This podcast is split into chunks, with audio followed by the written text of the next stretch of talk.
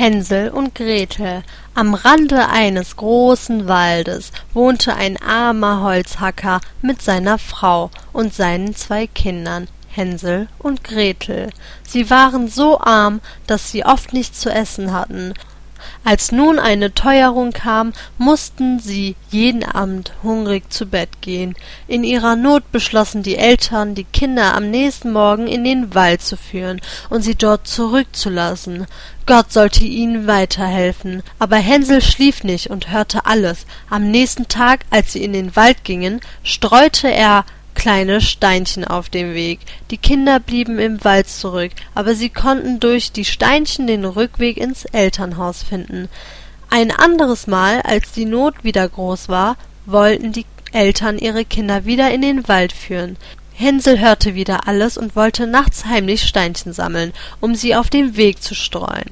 Aber die Haustür war verschlossen. Am nächsten Tag nahm er sein letztes Stück Brot und streute kleine Bröckchen davon auf dem Weg. So hoffte er, den Rückweg aus dem Wald zu finden. Die Kinder blieben allein im Wald zurück. Sie suchten nach den Brotbröckchen, aber die Vögel hatten alle aufgepickt, so fanden Hänsel und Gretel ihren Weg nach Haus nicht mehr und verirrten sich immer mehr im Wald.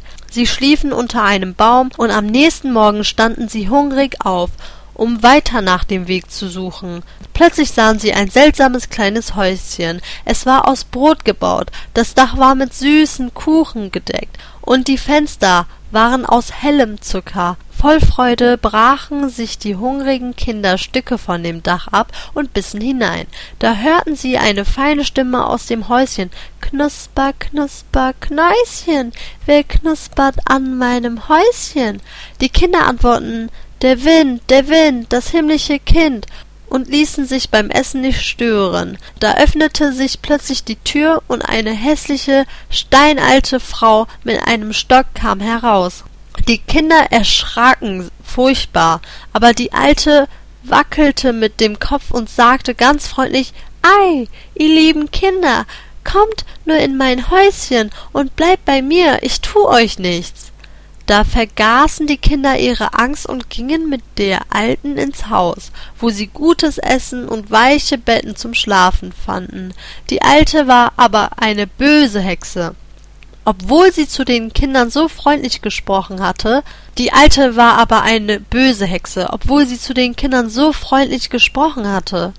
Sie wartete nur darauf, dass kleine Kinder zu ihrem Knusperhäuschen kamen. Diese Kinder fing sie dann, um sie zu braten und zu fressen. Am nächsten Morgen sperrte die Hexe den armen Hänsel in einen kleinen Stall. Gretel musste im Haus helfen und Hänsel Essen bringen, damit er fett wurde denn die Hexe wollte ihn erst auffressen, wenn er fett genug war. Jeden Morgen musste Hänsel seinen Finger durch das Gitter stecken, und die Hexe fühlte, ob er fett geworden war. Hänsel aber war nicht dumm und steckte einen Knochen oder ein Holzstücken heraus. Die Alte merkte es nicht, weil sie so schlecht sah und wunderte sich nur darüber, dass der Junge so mager blieb.